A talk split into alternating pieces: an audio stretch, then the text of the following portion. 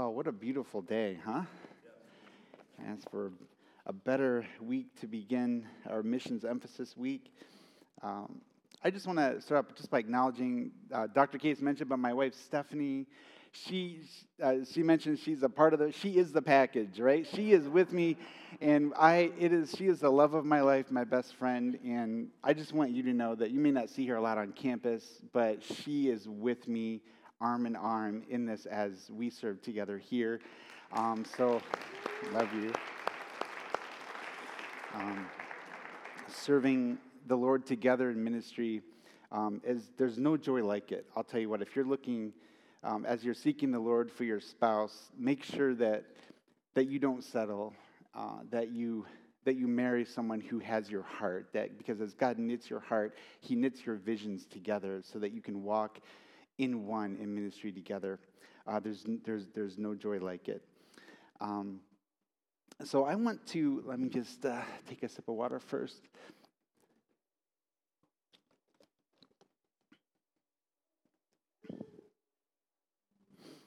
So the theme for Missions Emphasis Week this year, as you can see here, is pursuit. Can everybody say that? Pursuit. Let's say it with a little more gusto. Ready? One, two, three. Pursuit, right? And so our theme verse is Luke 19:10. Maybe it's a, a, verse that you're familiar with. Uh, Jesus says, the son, of himself, he says, "For the Son of Man came to seek and to save the lost." The Son of Man came to seek and to save the lost. That Jesus himself describes his mission as one of pursuit, right? He, and who is he pursuing? He is pursuing the lost. He is pursuing a lost world. And I feel like uh, as the Lord laid this, laid this on my heart, uh, I also feel like it connects with, with the verse in Jeremiah 29 13 that, that God put on Dr. A's heart for, for the year. You will seek me and find me when you search for me with all your heart. So, as we search for the Lord, as we are giving ourselves to seek the Lord this year, we are pursuing the Lord, as we pursue Him, we will find out what, is, what God Himself is after. Because as we pursue God, we will find that we are pursuing the same things and the same things that are on God's heart. So I want to consider talking about missions as the great pursuit. Specifically, and you can go to the next slide if you would, please. Um, so, in, in three areas. Number one, we want to consider lost people that are in pursuit of God. Or maybe they don't realize they're in pursuit of God, but they're in pursuit of hope. They're in pursuit of meaning. They're in pursuit of something. Not only that, but God is in pursuit of lost people. He's in pursuit of lost people to reach them. And also, God is in pursuit of us, his followers, of you and I. God is relentlessly, relentlessly pursuing us to join him in his great pursuit of the lost. Amen? Are you ready? So let's, let's talk about lost people in pursuit of God. Maybe some of you have heard this quote before. St. Augustine of, of Hippo, he said this Our hearts are restless until they rest in you. How many of you have heard this quote before or seen this before, right? Our hearts are restless until they rest in you. This is the heart of every single human being alive or who has ever lived or who will ever lived. They are restless until they find their rest in Jesus. Uh, in the same way, there's a. How many of you have seen the movie Jesus Revolution? You ever see it? Powerful movie, right? And um, and I don't know if Lonnie Frisbee, uh, who was a, a, leader of, of this movement, if he actually said these words, but at least it was in the movie. I th- it just touched me so much. He said, he was explaining to this pastor, he said, There's an entire generation right now searching for God, Lonnie says. I know we must seem a little strange, but if you look a little deeper, if you look with love, you'll see a bunch of kids that are searching for all the right things just in all the wrong places. That he identified right there that, that, that, we can look into the world and we can get frustrated and we can get angry, we can get worried, we can get anxious, but instead, if we look with the heart of God, we see lost people in search of hope. They are in desperate pursuit of God, even though they're not aware of it. So the gospel accounts as well are full of Jesus encountering people who are disillusioned. They're fed up with shallow and short sighted answers of religious legalism, misguided nationalistic zeal, philosophical emptiness. and shallow spirituality. I think of that psalm, right? Psalm 42, the psalmist says, Deep calls unto deep, right? That the idea that God from his depths is calling to the depths of every human soul, the depths of every human soul is longing, crying out for a relationship with their Creator.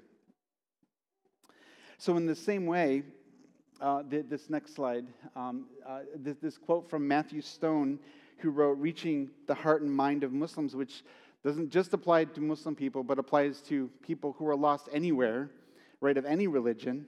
He says this All hearts cry out for the living God, whether the Christian heart, the Muslim heart, the Buddhist heart, the Jewish heart, or atheist heart. Whether we realize it or not, the rightful and natural object of our deepest desire is God, as witnessed to and is seen in the person and life of Jesus. Every single human heart. So, just coming back to our text, if we could go on to the next slide, let's just look a little bit more at the context of this verse, Luke 19:10. Uh, we see the story of, uh, of Jesus entering Jericho, and it says that he's passing through. Okay, let's just read the first four verses here. It says, Jesus entered Jericho and was passing through. There was a man called by the name of Zacchaeus. He was a chief tax collector and he was rich. Zacchaeus was trying to see who Jesus was and was unable because of the crowd, for he was small in stature. So he ran on ahead and climbed up into a sycamore tree in order to see him, for he was about to pass through that way. How many of you remember learning a song in Sunday school? Zacchaeus was a wee little man and a wee little, right? I'm not going to sing the whole thing for you, right? And he did the motions, right? And you got into it but it sticks, right? I feel like we could do that, but we will we'll just skip that for now. Um, so here we see an example of the lost pursuing Jesus, right? He saw something in Jesus that he had to get a glimpse. He had to do whatever it took to get close to Jesus, to see, he wanted to see who he was. But he had limitations. For one, he was already on the outs of his community, right? It's not likely that people were going to Oh, Zacchaeus, you're here. Why don't you come to the front? Probably not, right? They're not going to make a way for him. And he was short, you know, he was a chief tax collector. He was known to have used his position to defraud people. He knew, he knew he was doing it, and he knew that other people knew that he was doing this. He was small in stature, and he just couldn't see him, just physically. He had, he had trouble seeing him. But there's something about the curiosity and tenaciousness of Zacchaeus, and we see this in his response. He responds to Jesus. Notice it says that he hurried, just I'm, I'm skipping ahead here, but he hurried ahead and comes down after Jesus sees him and received him joyfully. So conviction obviously had already been stirring in his heart. Something was already, we see that something is already going on in Zacchaeus' heart that was moving him to see Jesus. He had to see who Jesus was. Things were stirring, things were happening in his heart. And he knew he was a sinner. And again, just jumping ahead a little bit, but also notice that Jesus didn't even call, need to call that out. Zacchaeus, you're a filthy sinner. You've done all these bad things. What does he do? Jesus took, takes notice of him and just says, I want to go hang out with you today. Isn't that amazing? So we see Zacchaeus is seeking after God. And just like lost people all over the world, unreached in the world, like we sang about, right? Their hearts are longing for God, but they're having trouble finding Him. So, who today might be like Zacchaeus that could be written off as not worthy of an audience with Jesus? We could think, obviously, just right now, what's going on in the Middle East, right? You know, with, with the conflict and and we, we, we heard from Brother Ramon sharing his heart, and we need to continually be in prayer for, for this terrible evil that is happening in the Middle East, and praying for Israel, and praying for those who are suffering and who are persecuted. But we have to be always so careful that we don't let our anger become a veil that would keep us from seeing there are three billion unreached people in the world today. I didn't say million, billion. It was six zeros, right? I'm sorry, nine zeros, right? 3 billion people. So these are people or people groups among which there is no indigenous uh, community of believing Christians with adequate numbers and resources to evangelize the rest of their members without cross cultural assistance. Two billion of those three billion people are considered frontier people groups. And that means there are less than 0.1% Christian and no known movements to Jesus and in need of followers of Jesus, everybody look to your neighbor and say, You're a follower of Jesus, right? Need of you to cross cultural divides and reach them, right? That's what it's going to take. Two billion people. And the, of these 2 billion people, half of them live in 35 of the largest, uh, 35 of these 500 frontier people groups. Um, they, they're, they're mostly either Muslim or Hindu. So we think about, for instance, in the Bible, right, that uh, who was known as someone who was breathing out murderous threats against, is, uh, uh against God's people. Who was that? The next? Saul, right? Who would become Paul, right? He was known as breathing out murderous threats against God's people. And we think about, you know, the, the, the, the terrorists and the jihadis who are chanting death to Israel, or millions more in the Muslim world who are being lumped into the category of terrorists because they have been used and abused as sheep and pawns in the hands of evil and wicked people who would gladly sacrifice them to advance their own extreme version of political Islam. So we have to remember that these are people who are seeking hope and in desperate need of hope. Amen? They are pursuing God. We also see, if you could just go to the next slide here, uh, another story that I love. I think in this story, in John chapter 4, you can come up with, I don't know how many different teachings or sermons I've seen in this. Just chapter alone is an amazing encounter with Jesus encountering uh, the, the Samaritan woman. But we see this woman's life being turned upside down in her whole community because Jesus intersected her simply because she was pursuing water. it says in, in John chapter 4, right? It says that a woman came from Samaria to draw water. She wasn't, it doesn't say a woman came from Samaria to meet Jesus because she had an appointment with Jesus. It said a woman came from Samaria just to draw water because she was thirsty, right? But she didn't realize that the real reason that she was coming to the well was really not to get water. It was because she had an appointment with Jesus that she didn't even realize it yet, right? And just and so we have Zacchaeus who was intentionally trying to find Jesus but was having trouble for various reasons. We also have people in the world who are and are yearning for Jesus but they don't know it yet because they have yet to encounter Jesus or they have yet to encounter one of us who could tell them the beautiful gospel of Jesus Christ. So, in her appointment with Jesus, it came out that she, in fact, was in pursuit of God. She but felt inhibited because of the religious and cultural divides that kept her from being able to experience true worship, right? Jesus got it out of her. She, he identified that she really was longing for true worship. But Jesus, just by being in a place that no Jewish rabbi had any business being, right? We understand the disciples are like, What are you doing here, Jesus? you really have no business being here. Why are you talking with a woman? Why are you talking with this woman? But because he was there, because he was present, he was able to intersect her in her pursuit of what she was really longing for the living water, and not just a drink of cold water from the well. So, again, just like this woman who came to the well for water, there are masses of unreached people that God is moving into places where they may have access from places where there's no access to the gospel. They're bringing them here to places like here in our own backyard where they do have access to the gospel of Jesus Christ. Right? They may be coming for safety and security, but are we ready to see that in reality they are pursuing only what Jesus can offer? This is why they are pursuing this. And we have the answer, right? That we see lost people pursuing Jesus, and we need to be in a place where we're ready to help them find their, what their hearts deeply long for.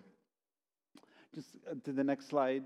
Um, Acts 17, 26 through 27 uh, says this, and he made from one man, the Apostle Paul says this, every nation of mankind to live on all the face of the earth, having determined allotted periods and the boundaries of their dwelling place, that they should seek God and perhaps feel their way toward Him and find Him.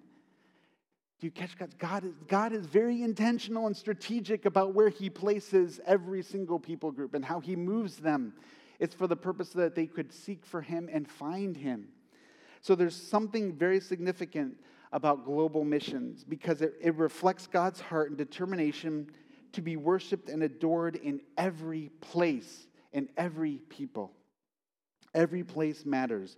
There's no place that's insignificant, no people that are, that are to be ridden off or regarded as not worth pursuing, because God is in charge of arranging and rearranging people to help them find Jesus. Amen. This is if we can look at the world and everything around us and see, Lord, what are you doing in the earth today? How can I see what you're up to? And not get caught up in the politics and the anxiety and the theology and, and all this divisiveness. And our driving question is how can we find, how can we help these people find Jesus? Amen? This is what is on the heart of God. Excuse me.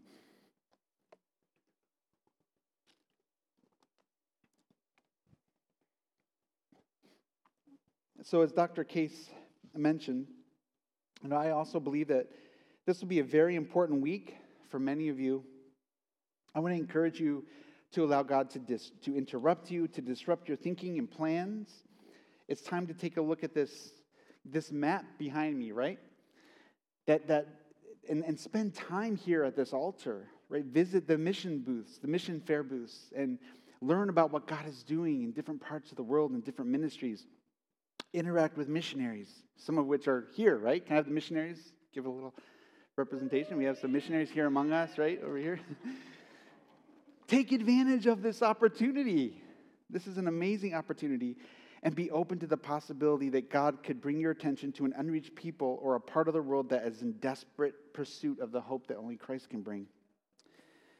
So let's look at, um, just go to the next slide here. We see, so Zacchaeus represents people who are longing, who are in pursuit of God, who are in pursuit of hope. But God is in pursuit of the lost, right? God is also relentlessly pursuing us, pursuing the lost. Jesus here pursues Zacchaeus. It says in Luke chapter 9, uh, 19, verse 5, it says, And when Jesus came to that place where Zacchaeus was, it says he looked up. And Jesus was willing to stop and allow himself to be interrupted so that he could encounter the one that was pursuing him. So Jesus took time and he pursued, not only was Zacchaeus pursuing Jesus, Jesus was pursuing him. And I love what he says in verse 5, right? He says, He looked up and he says, I must stay at your house today. Like, I got to come and hang out with you, Zacchaeus. What an amazing. Jesus invited himself over for supper. How many of you have ever had anybody invite themselves over to your house for dinner? I mean, that's really, that's, that's amazing. Maybe we should take our example from Jesus and just be that. Hey, can I come over to your house for coffee, for tea, you know? And, and the word here, that's actually when, Jesus uses this word must, the Greek word is dei. Hope I'm not butchering that. But um, Liefeld's commentary notes that, well, well, it means it means behooved to be to meet. Uh, it means must needs be, uh, needful, uh, it, it conveys this sense of divine urgency and necessity. This is, this is a theme throughout the book of Luke. You, you see this throughout this sense of urgency in Jesus. He uses this same this word to describe his activities. He must, right? In this case, he says, He must, I must go to your house. He was, there was something in him that was moving him and saying, I have to pursue you. This is not an option for me. We also have other examples of, of God in pursuit of the lost. We see the same word being used. It says in, um, well, not necessarily this word in Genesis chapter 3, verse 9, but the same example. The Lord calls to the man and says to him, Where are you? Right after Adam and Eve had totally messed up right from the beginning, God could have started over, right? Said, okay, we're going to start over again, clean, clean slate. No, it says that he went into the garden and he pursued them as they were hiding because of their sin and their shame. God went after them and pursued. The great pursuit started in the garden, right, and has continued until now, and will continue until we get to that throne, around the throne, multitudes surrounding the throne, crying, Worthy is the Lamb. This great pursuit begins here, and it will not stop until that day. We see other examples as well. Luke 4 43. So Jesus says to them, I must. It's the same word the same theme, right? I have, I mu- there, there's a divine necessity that I must preach the good news of the kingdom to the other towns as well. Stop trying to just keep me here so that you can continue to drink up like a sponge everything I'm saying to you. I need to preach the gospel to other people as well. They need to hear this. John 4, verse 4, not only did the Samaritan woman needs to come to the well. It says Jesus, the same word, he had to pass through I'm sorry, he had yeah, he had to pass through Samaria. It wasn't for geographic reasons that Jesus plugged in his GPS and says, "Oh, bummer, I got to go through Samaria." Right? He did, it wasn't like, "Oh, I have to go through Samaria." It was he, there was something within him that said, I must go. There's, an, there's a divine appointment here, and I must go through Samaria.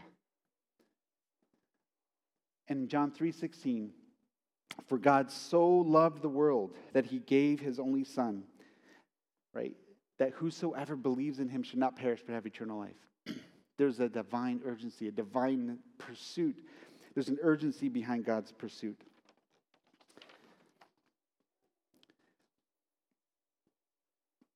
So we see this eagerness when Jesus is so eager to receive, to receive even hospitality from, from Zacchaeus. So oftentimes we think of hospitality as something that we give, like that we invite. How many of you think of it that way normally? If you're giving hospitality, right? You're showing hospitality. But you could also show hospitality by receiving hospitality, by being a guest. And there's the aspect of being a receiver. So Jesus was able was putting himself into a position where he would receive hospitality from Zacchaeus. You know, that's also something that really throughout our time on the mission field, it's something that God has, a key avenue that God has used to cause our lives to intersect with people that are pursuing hope, just through hospitality. Whether they're coming over to our house or they're inviting us over to their house. Um, I actually re- uh, remember a moment uh, when we were we, we moved into this uh, this new city uh, which we called Pure Water, actually. And we were there, and we were actually, Stephanie and I were just, there was a Dairy Queen that had opened up in the city. And was like, oh, yes, we got to go try this out. so we had a little date. But we knew that, but earlier on during the day, we had, we had gone into uh, a rug seller's shop. There are a lot of uh, rug sellers in the city, and we happened to meet these. Uh, the, we had never met them before, and they had never met Christians before, and so we so they it was around the time of a Muslim holiday. It was around Ramadan, and at, at sunset every every day during Ramadan they break the fast. They call it the iftar meal, and so they had invited us to come over. They didn't, didn't even know us, but they're just like, "Oh, come on over to our house. You know, we're going to have an iftar feast. We're going to break the fast. You know, you can meet my family." And it's like, "Okay, I sure." And this is great.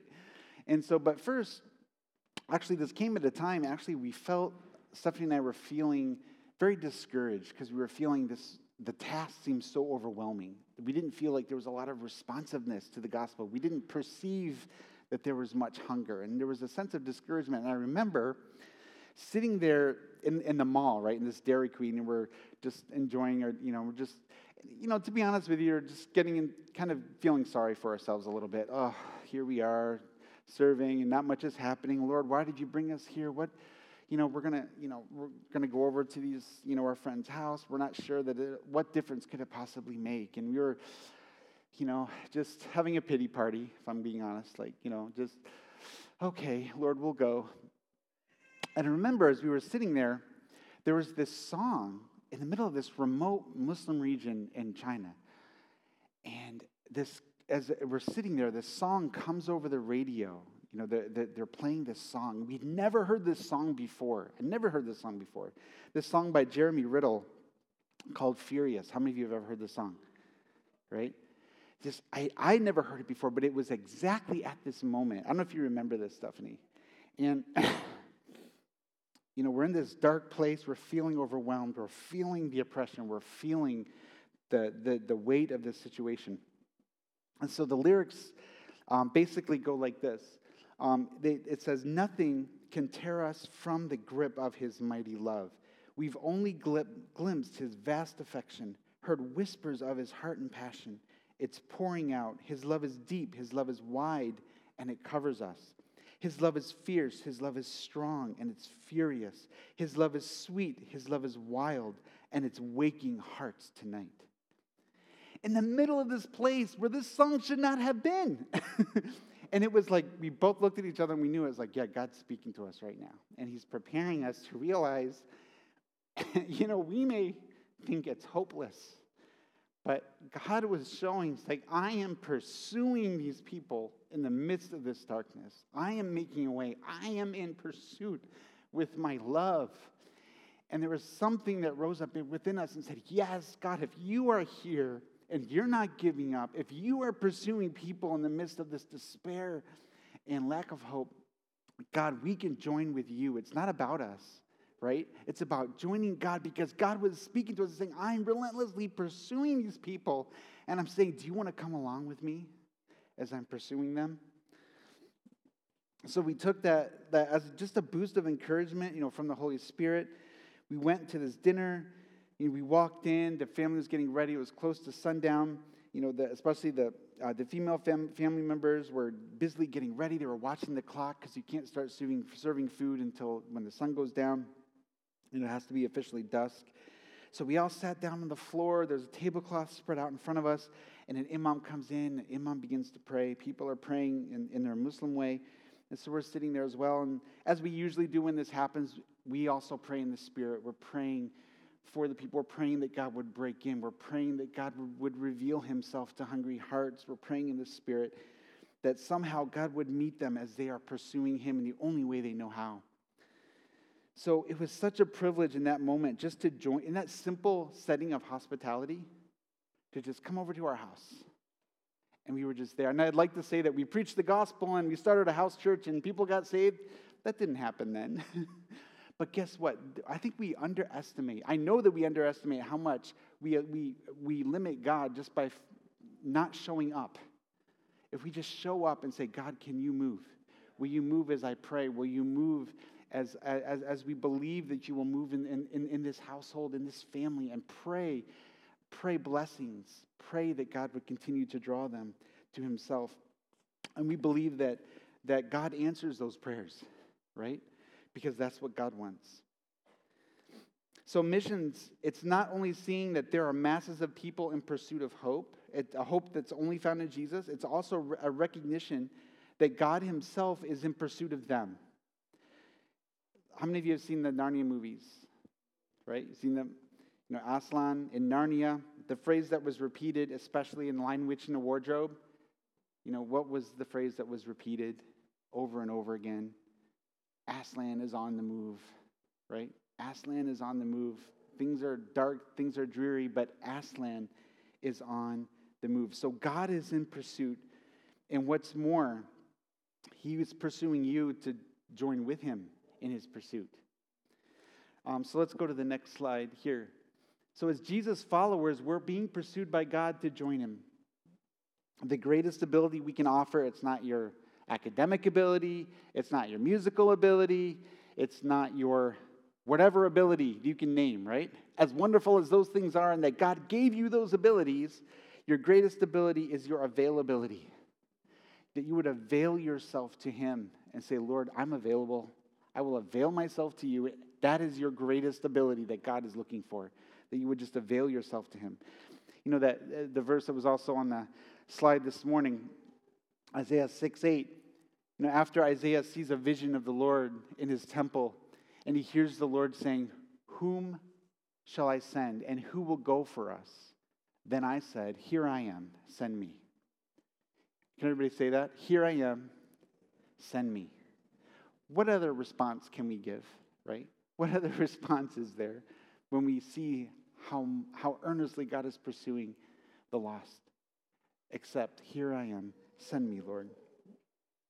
So I want to talk to you about just a few, a few different uh, ways that we can um, join God, be, prepare ourselves to join Him in His great pursuit as He is pursuing us. So the first one is number one, as we join, we simplify our focus. Just simplify our focus. Um, I love, I remember years ago, there was, uh, the, the, at the time, I'm not sure if he's still the director of YWAM, uh, John Dawson, I think his name is. He came and was a speaker here. And I remember him saying this, I'll never forget it, in his Kiwi way, New Zealand way. I think he's from New Zealand. he said, just get him behind Jesus. and I'll never forget that. That stuck with me. You know, and so, so often we can get fixated and we get concerned, Lord, where are you sending me? How is this going to work out? Are you sending me to the mission field? Are you sending me here? Are you keeping me here? What am I, you know? And we forget the simplicity of just getting behind Jesus. Just follow me. Let's, it, it's got to start there and it's got to continue there, right? Because we're not doing this in our, in our, of our own strength. Uh, Jesus said uh, to, when he calls his disciples, he says in Matthew 4 19, he says, Follow me, and I will make you fishers of men. Jesus calls, and then he prepares and forms us for mission, right? So, first, Jesus invites, Come follow me. Zach, come on, follow me. I'll, don't worry, I'll prepare you, I'll form you, I'll put everything I need to put inside of you. I'll prepare you to make sure that you're equipped and fully equipped to do exactly what I'm calling you to do. But just follow me. That's all I'm asking you to do. Isn't that comforting? That Jesus says, I just want you to follow me. Let's start there. Let's not get worried about all, all these other things and all these other questions. Simplify our focus. Philippians 3 12 through 14, the Apostle Paul had this same focus. He says, Not that I have already obtained this or am already made perfect, but I press on. Everybody say, press on. I press on to make it my own because Christ Jesus has made me his own, right? Brothers, I do not consider that I have made it my own, but one thing I do, forgetting what lies behind and straining forward to what lies ahead, I press on toward the goal for the prize of the upward call of Christ Jesus. We are pressing on to follow him and to know him. That is the key. We need to simplify our focus. So, not only that, but we need to let God bother us. How many of you have ever been bothered by God? Has God bothered you? How many of you did God have to bother you to get you here to come to Elim? You can be honest, okay? God had to bother you a little bit, right? Brother Harry's waving. right? He had to wreck your plans. He kind of kind of had to disturb you. you know, I love this story, you know, in Nehemiah chapter 1, where, you know, the, the words of Nehemiah, the son of Hakaliah, it says, It happened in the month of Chislev, in the 20th year, I was in Susa, in the citadel. Then Hanani, one of my brothers, he comes with certain men from Judah. And I asked them concerning the Jews who had escaped and who had survived the exile, and concerning Jerusalem. And they said to me, The remnant there in the province who have survived the exile is in great trouble and shame. The wall of Jerusalem is broken down, and its gates are destroyed by fire. As soon as I heard these words, I sat down and wept and mourned for days, and I continued fasting and praying before the God of heaven. God gave Nehemiah a special burden it bothered him in a way that didn't bother other people. Why? Because God was calling Nehemiah to this mission of restoring the honor, rebuilding the wall in Jerusalem, right? Pay attention to what bothers you when you see things going on in the world and you wonder, why isn't everybody else concerned about this? That's probably a good indication that God has given you this, version, this particular burden, right?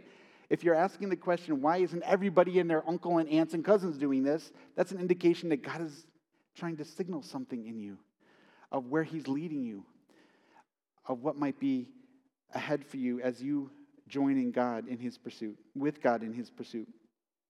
Robert Moffat, who is the father in law of David Livingstone. How many of you have ever heard of David Livingstone?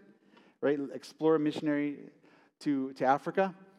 Right? His father in law said, you know, he was there in South Africa and he, he wrote these words. And when he came back and he was sharing about trying to mobilize people to to go to reach the unreached in, in Africa, he said, In the vast plain to the north, I have seen sometimes, sometimes seen in the morning sun the smoke of a thousand villages where no missionary has ever been.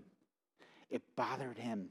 He said, I'm not content to stay here on the coast. Lord, give us, send more missionaries to go into the inner, and to reach these villages where all this, this smoke from these thousand villages is, represents people who are dying for lack of hope.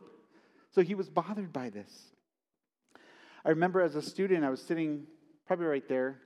You've heard that. I don't know. Every guest speaker comes in here says, I was sitting right there. I was sitting right there, right? I think I was sitting right there in the second to last row. And every once in a while, they would pass out these. Um, I may have shared this story again before, um, but th- these Church Around the World bulletins. How many of you ever remember those? They slip in your Bible. And I remember being stirred. My eyes, it was like a spotlight was drawn. This was like around 1993. I read that there were only four known Kazakh believers and only one missionary that could speak the language. And God brought me to a place where just paying attention to that simple piece of information, it wrecked me. and God set us on, set me on a course, and eventually us on a course that would cause us to end up spending 16 years reaching a related unreached people group in the same region. But it bothered me. It's like, how could this be that there are no missionaries reaching this people? So we simplify our focus. We just get in behind Jesus. We let God bother us. And then third, we you let God prepare you, right? Let God prepare you. God will give you a burden, He'll give you a glimpse of, of, of, a call, maybe a people, maybe a place, but there's a, there are seasons of preparation, and that's why you're here at Elim. Don't short circuit your time here at Elim. Your training, it is so valuable. But what God has so much more to impart into you and to develop you and to train you. And so don't short circuit your preparation. I think of Moses, right? It, it says when he was 40 years old, it came into his heart to visit his brothers, the children of Israel. It says in Acts chapter 7. And seeing one of them being wronged, he defended the oppressed man and avenged him by striking down the Egyptian. And we know how that story goes, right? He's thinking, oh, okay, I'm prepared to do this. I'm, I was, you know, everybody knows who I am. I have this status and I can, I can deliver my people. And how'd that work for him? No. Moses had to learn some humility, didn't he? so where did God send him? to the desert you go. for 40 years, he had he had to uh, reside as a foreigner in the wilderness. And he had to learn humility to the point where eventually he would become the humblest man who ever lived, as the Bible says. He had to learn that. God had to teach him that before he could use him. So, just like God had to prepare Moses for his mission, he's preparing you even here at Elim. And then, fourth, let God position you. Let God position you you know, we have a way of thinking that we can figure out where we best fit. God, I think you could use, I think I have this talent. I think I have these abilities. I think I could be of use for you here. I think I could do a good job over here. But I think, I, I know for a fact we think way too small. God sees what we think, how we could be useful in his harvest, but God sees a bigger, better picture. We have to let God position us. I love how um, you know, the, the, the story in Acts chapter 10, you know, Peter and Cornelius, you know, God had done already 90% of the work. He had already been working on Cornelius's heart, right? And it was drawing Cornelius to himself. And he could have finished, closed the deal, right? But instead he said, wait, he puts pause and he goes and gets Peter. He prepares Peter. Peter, he had already, had, he was working on Peter. He had to work on Peter's, he was still dealing with nationalism and racism and not wanting to mess with those Gentiles. And so God had to work on Peter's heart, he had to prepare him.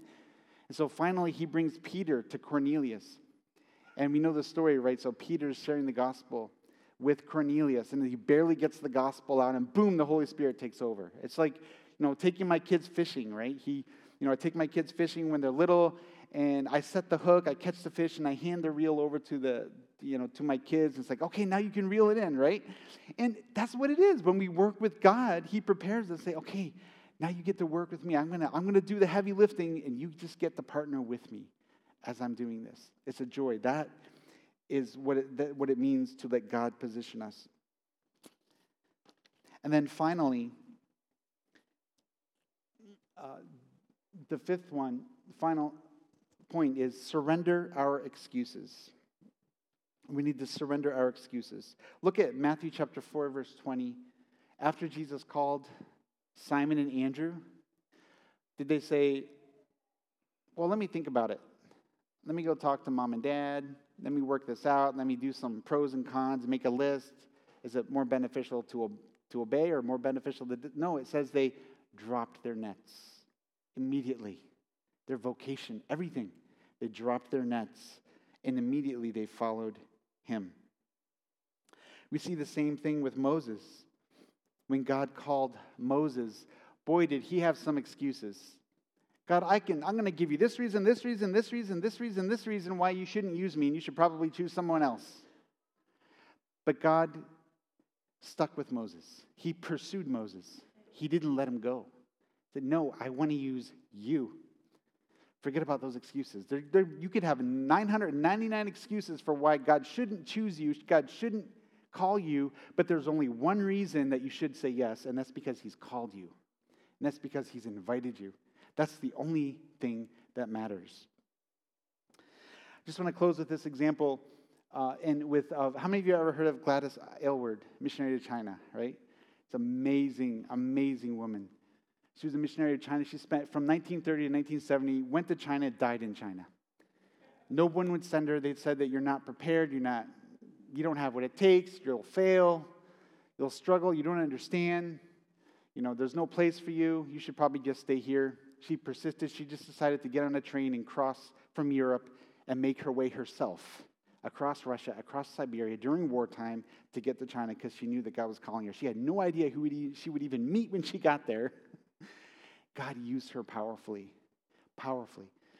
She says this, and, and when, when she was first struggling with her call, she was thinking, oh, God, you know, surely she was seeing the need of China. And she said, God, who's, we need missionaries to go to China. She kept, this, she couldn't get, it was, it bothered her and she, would, she kept going to people that she thought were professionally trained, seminarians, and you should go to China. Have you thought about giving your life to China? And they would all say, well, they have a reason why they, they, you know, they're too experienced. They have too much to offer here. They shouldn't go to China.